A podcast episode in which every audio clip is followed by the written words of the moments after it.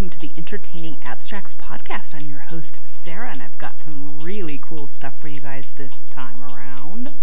First and foremost, we have an update on our giant potato named Doug, who was supposedly getting ready to break the world record for the largest potato. But this article came out about a week ago, and it says, "Nice try, but no potato for New Zealand couple's giant find." And it came out March sixteenth, and the author is Nick Perry.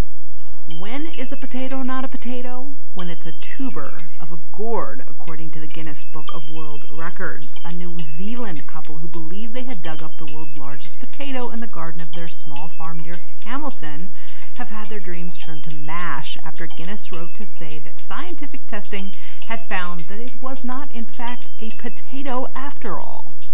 Colin Craig Brown, who first hit the tuber with a hoe last August when gardening with his wife Donna, said it sure looked and tasted like potato, mind you, but he'd never tasted a gourd tuber either, so he had no point of reference there. But what can you say, said Craig Brown, we can't say we don't believe you because we gave them the D N A stuff. After months of submitting photos and paperwork, the couple got the bad news from Guinness in an email last week.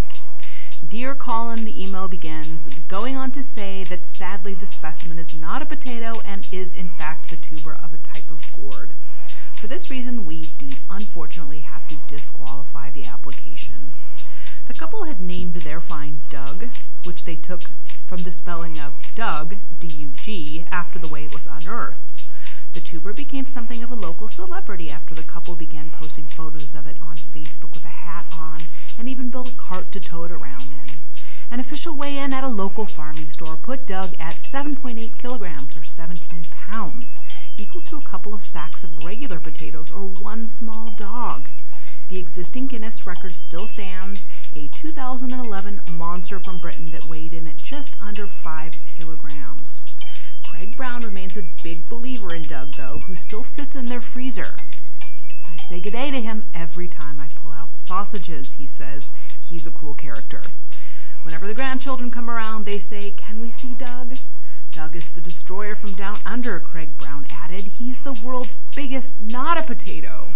Craig Brown said he's not done yet with chasing the potato record. Doug was self-sown, but Craig Brown said that with all his subsequent research into giant potatoes, he's ready to try and deliberately grow a record-breaking monster next season. And this time, it will definitely be a potato. Well, good luck to him, right? The next article I found is called "Octopuses Have Learned to Make Use of Ocean Litter," study finds. No author on this particular article, but it says, "Whether it's mimicking venomous creatures or shooting jets of water at aquarium light switches to turn them off, octopuses are nothing if not resourceful. Now, an analysis of underwater images suggests octopuses are increasingly using discarded bottles, cans, and other human rubbish as shelter or as a sanctuary for their eggs. The study, the first to systematically evaluate and characterize litter used by octopuses using crowdsourced images, analyzed hundreds of underwater photos posted on social media platforms and image databases or collected by marine biologists using interest groups for divers. The research, published in Marine Pollution Bulletin, documented twenty-four species of octopus sheltering inside glass bottles, cans, and even an old battery, burying themselves into a mixture of bottle tops and seashells, even carrying plastic items around while stilt walking with two tentacles to conceal themselves from predators. The deep-sea records were extremely interesting because even at great depths, these animals are interacting with the litter. They clearly see that there's a lot of litter around, and it can therefore act as a kind of artificial camouflage. It shows their extreme ability to adapt," experts say. "They are very intelligent animals, and they will use whatever they have at their disposal to continue sheltering or walking around with protection. The octopuses seem to show a preference for unbroken items as well as darker or opaque containers, and the most common interaction recorded was using rubbish as shelter. The experts say while these interactions could seem positive for the animals because they are lacking natural shelters like seashells, it's not a good thing to think that the animals may be using litter as shelter because the seashells are gone. sheltering or laying eggs inside discarded tires, batteries, and plastic objects could also expose octopuses to heavy metals and other harmful chemicals. Wow, well, I guess more studies are going to have to be done about that as well. Next article. In Peru, the skull of marine monsters points to a fearsome ancient predator. This article was written by Marco Aquino and Carlos Valdez. Paleontologists have unearthed the skull of a ferocious marine predator, an ancient ancestor of modern-day whales, they say. This creature once lived in a prehistoric ocean that covered part of what is now Peru, scientists announced last week. The roughly thirty-six million year old well-preserved skull was dug up intact last year from the bone-dry rocks of Peru's Azkuhaye Desert, with rows of long, pointy teeth, the experts say. Scientists think the ancient mammal was a basilosaurus, part of the aquatic cetacean family, whose contemporary descendants include whales, dolphins, and porpoises. Basilosaurus means king lizard, although the animal was not a reptile, though its long body might have moved like a giant snake. The one-time top predator likely measured about twelve meters or thirty-nine feet long, about the height of a four-story building. Yikes. It was a marine monster, said Salas, using the skull, which has already been put on display at the university's museum, and it may belong to a new species of Basilosaurus. When it was searching for its food, it surely did a lot of damage, say the experts. Scientists believe the first of these animals evolved from mammals that lived on land some fifty-five million years ago, about ten million years after an asteroid struck just off what is now Mexico's Yucatan Peninsula, wiping out most of life on Earth, including the dinosaurs. Experts explained that when the ancient Basilosaurus died, its skull likely sank to the bottom of the ocean floor, where it was quickly buried and preserved. Back during this age, the conditions for fossilization were very good in this area, the experts say. Wow, that is very interesting indeed. Next article by Allison Snyder is called "Researchers Find New Details and Hidden Portraits Beneath Iconic Picasso Paintings." Beneath some of Picasso's iconic paintings, researchers are finding new details about hidden portraits and compositions. The discoveries being presented in a new exhibition offer clues about the artist's materials and process early in his career and how to better conserve his work. The technical studies were able to inform art historical research at a new level. Favreau was part of a team of conservators and scientists that studied three Picassos that are now on exhibition about the artist's blue period. Earlier studies have used imaging techniques to study aspects of these and other paintings on recycled canvases, which Picasso was known to use. The first clue that there was a painting beneath the Blue Room in nineteen oh one was spotted more than sixty years ago. Some of the paint texture reflects brush strokes in a different direction than composition that has ever been seen. A team of researchers from the Phillips, the National Gallery of Art, and other institutions were able to see a portrait of a man, indicators of the brush and strokes and the pigments the artist used. For example, the presence of mercury suggests he was painting with vermilion. Microanalysis of tiny samples of the painting indicate most of Blue Room is painted directly on top of the portrait, without priming, and that Picasso's palette was becoming more subdued. Infrared reflectance image. Transform image from the infrared reflectance spectroscopic image cube showing the portraits of an unknown man beneath Picasso's Blue Room. The researchers could see forms beneath the right shoulder and forearm of the woman in the crouching beggar woman as well. Using X-ray fluorescence scanning, the chemical elements in the painting were mapped, revealing information about the stages in which the painting was developed. An arm exposed, then later covered. Conservators already knew a landscape painting, its creator unknown, but its range of colors is similar to Picasso's, was under the portrait. But the analysis provided new details about how the hills in the painting later became the back of the crouched woman. A map of the elements in the paint of The Soup from nineteen oh three suggests Picasso changed the shape of the bowl offered to a child by a woman, and that he altered the woman's gesture and how her hair fell from her forehead. Other imaging tools suggest the painting was first to still life, parts of it scraped off rather than painted over. The bottom line, there's still more to learn from some of the world's most studied paintings. Wow, that's pretty interesting indeed. Next article I found was titled, "Did My Two-Year-Old Just Remember How He Died in a Former Life?" toddler shocks mom with eerie details of being an adult. This article was written by Cassie Morris. A mom didn't know what to think when her two-year-old suddenly declared that he used to be an adult who died trying to find water. And TikTok is totally spooked. Mom and TikToker Kelsey Waddell gained nearly eight million views and ten thousand comments after she shared her toddler's eerie reincarnation claims. Now, much like the mysteriously British-American toddler dubbed the reincarnated Princess Diana by TikTokers, at Kelsey Waddell's little boy has people around the world wondering if we've all lived before.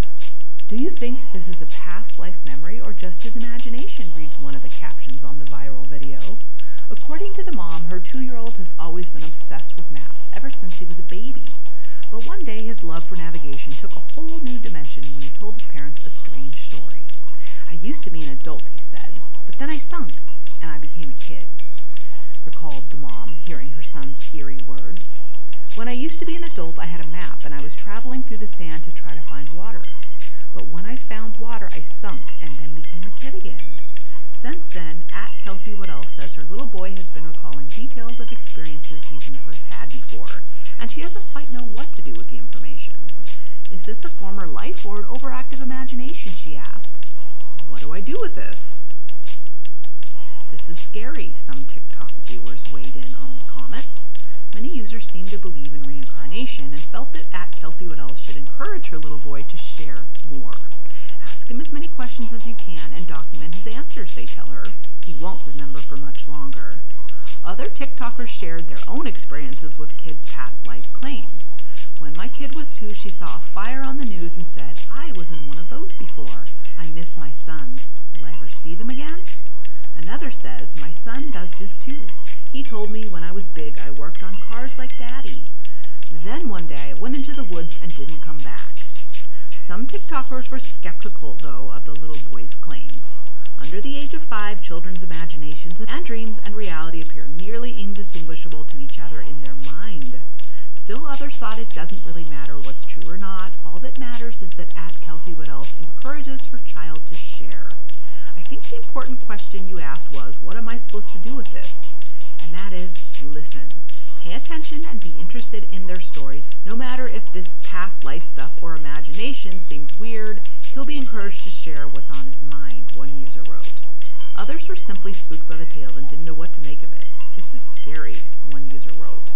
When scientist Peng Yimu went missing in the Lop desert in nineteen eighty, he left only a note that indicated he went out to look for water, another user suggested. Whether at Kelsey Waddell's son was simply blessed with an active imagination or truly did traverse the globe in a past life as an unknown explorer, the family is sure to enjoy many exciting adventures in this life with such a unique little soul by their side. Wow, that's pretty interesting. Next article. Ocean waves are glowing neon blue at the California coastline. Here's why. Helena Wagner wrote this article. Southern California ocean waves are glowing bright blue now. The phenomena is called bioluminescence.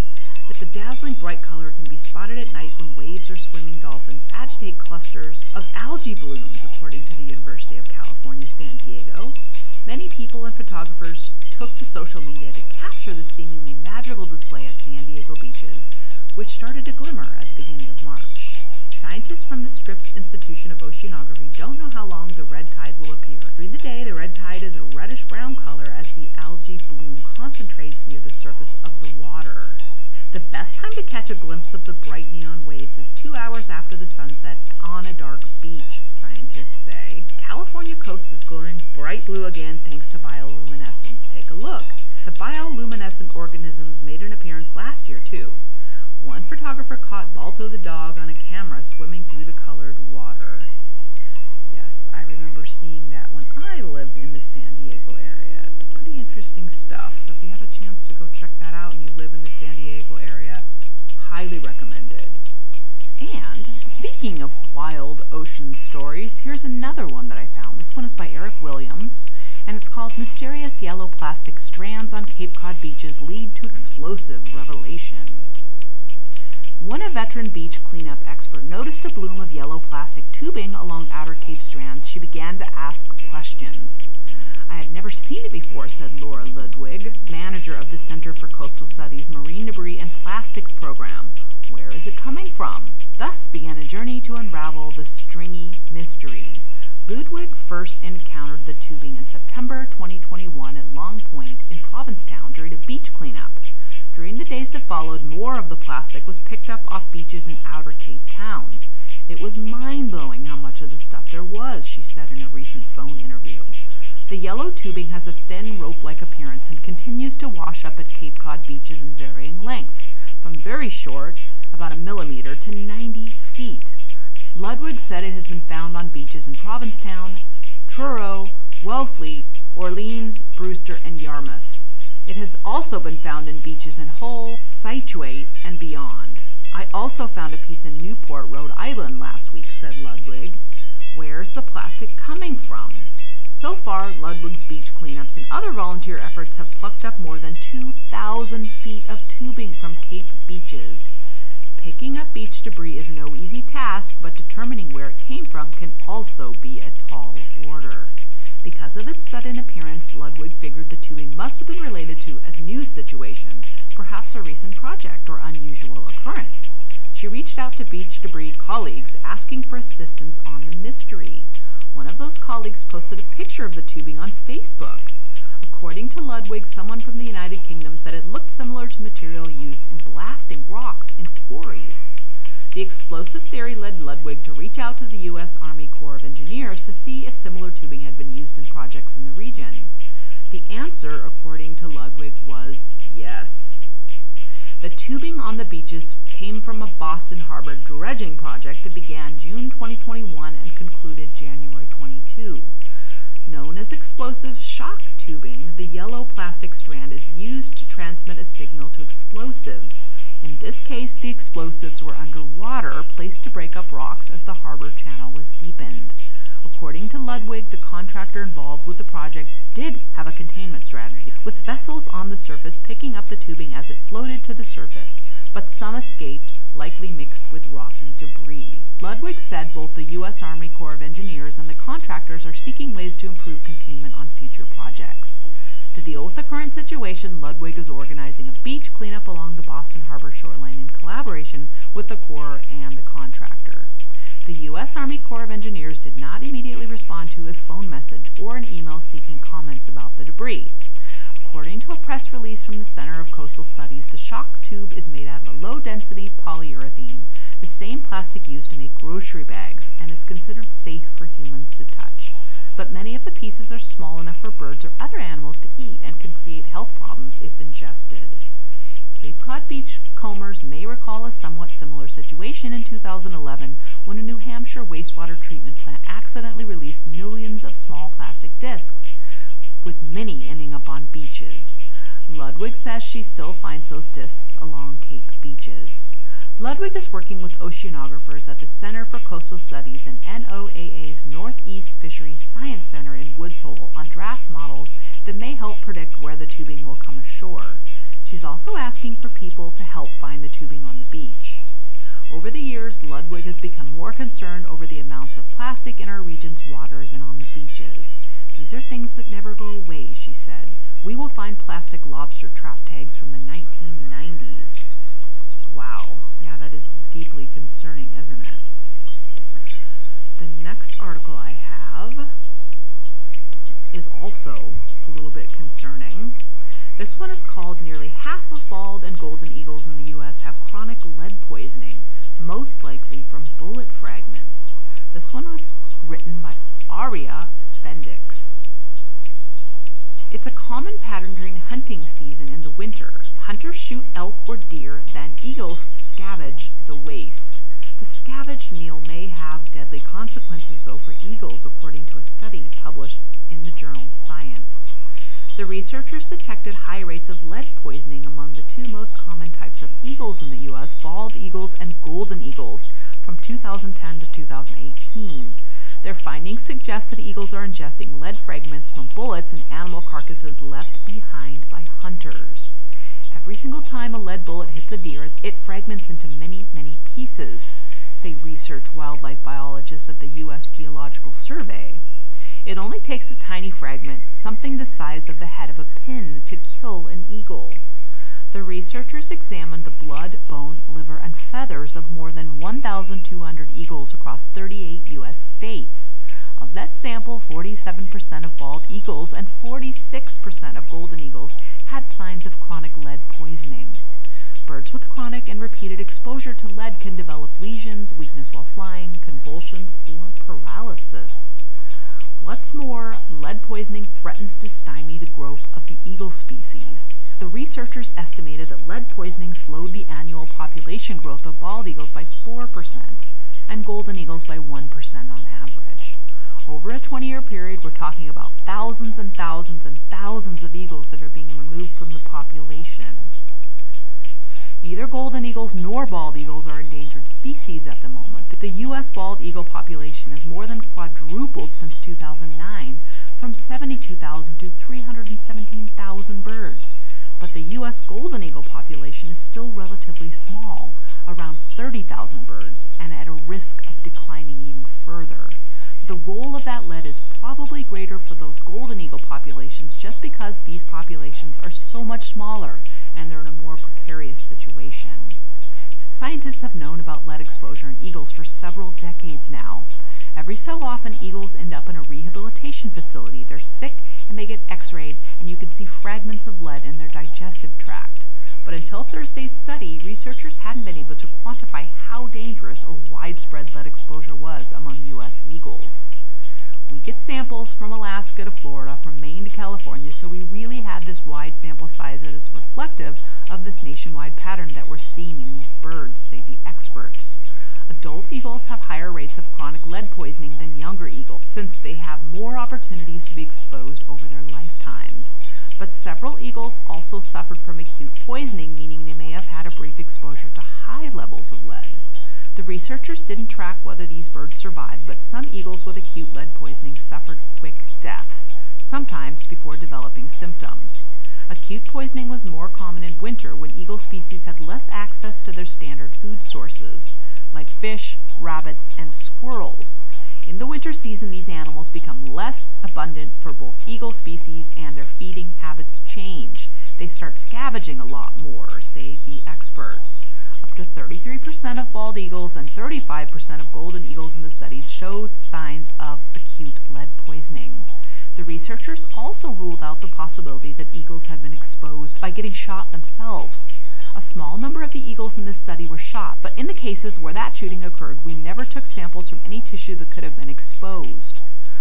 Experts say they expect a lot of hunters to willingly switch from lead to non-lead bullets once they find out they're potentially poisoning animals. The California Department of Fish and Wildlife already requires hunters to use non-lead ammunition like copper bullets. The New York Department of Environmental Conservation and the Alaska Department of Health and Social Services advises hunters to do the same. Wow, that's pretty scary for those populations. Next article is archaeologists discovered eighteen thousand ancient Egyptian notepads, which included shopping lists and schoolwork. This article was written by Madeline Buliano. Archaeologists make new and incredible discoveries all of the time, but their latest finding gives us insight into the daily lives of ancient Egyptians, from their shopping list to the type of schoolwork they did. According to the report by the Smithsonian Magazine, researchers excavating the city of Athribis, an ancient settlement in Lower Egypt, had discovered more than eighteen thousand pieces of inscribed pottery shards. The inked pottery pieces are known as ostraca, an affordable and more accessible alternative to papyrus. The remains of broken jars and other vessels were inscribed by dipping a reed or hollow stick into ink to detail receipts, record trades, lists of names, copy literature, and teach students how to write and draw. A large number of the fragments appear to have originated from an ancient school. In fact, more than a hundred of the ostraca were covered in repetitive writing exercises thought to be a form of punishment for students that misbehaved. There were lists of months, numbers, arithmetic problems, grammar exercises, and a bird alphabet. Each letter was assigned a bird whose name began with that letter. says Christian Laetz in a statement. Laetz is a professor at the University of Tübingen in Germany and led the excavations alongside Egypt's Ministry of Tourism and Antiquities. Nearly all, or eighty percent of the pottery pieces were written in Demotic, an administrative script used during the reign of Cleopatra's father, Ptolemy. Greek is the second most common script, but hieroglyphics, Arabic, and Coptic, a mix of Greek and Egyptian languages, also appear, hinting at the city's robust multicultural history. While Athribis was at the forefront of various excavations for over a hundred years, more rigorous research began in two thousand three when the Athribis project was launched. Discoveries have included multi-story buildings with staircases and vaults, but unearthing the inscribed pottery is one of the team's most notable findings. The University of Tübingen said it is very rare to find such a large volume of ostraca. A similarly sized collection has been discovered only once before. Wow, interesting. And then the last article for the day I thought was pretty interesting as well, and it's somewhat related, but it's four thousand year old board game uncovered by archaeologists. Luke Plunkett wrote this one. In December twenty twenty-one, a team of archaeologists working in Oman made the only type of discovery that would get their work covered on a site like this. They dug up a board game dating back approximately four thousand years. It's thought to be an ancient ancestor of the game backgammon. The dig, via Ars Technica, was undertaken by the Polish Center of Mediterranean Archaeology at the University of Warsaw, and Oman's Ministry of Heritage and Tourism took place in the Kumeira Valley and made all kinds of cool, for archaeologists anyway, Bronze Age discovery, like some big towers and evidence that settlements were part of the copper trade. As the digs report so enthusiastically recounts, though, the best thing they found was a board game. But the most unexpected discovery is not related directly to economy or subsistence. In one of the rooms we found a board game, beams the project director. The board is made of stone and has marked fields and cup holes. Games based on similar principles were played during the Bronze Age in many economic and cultural centers of that age.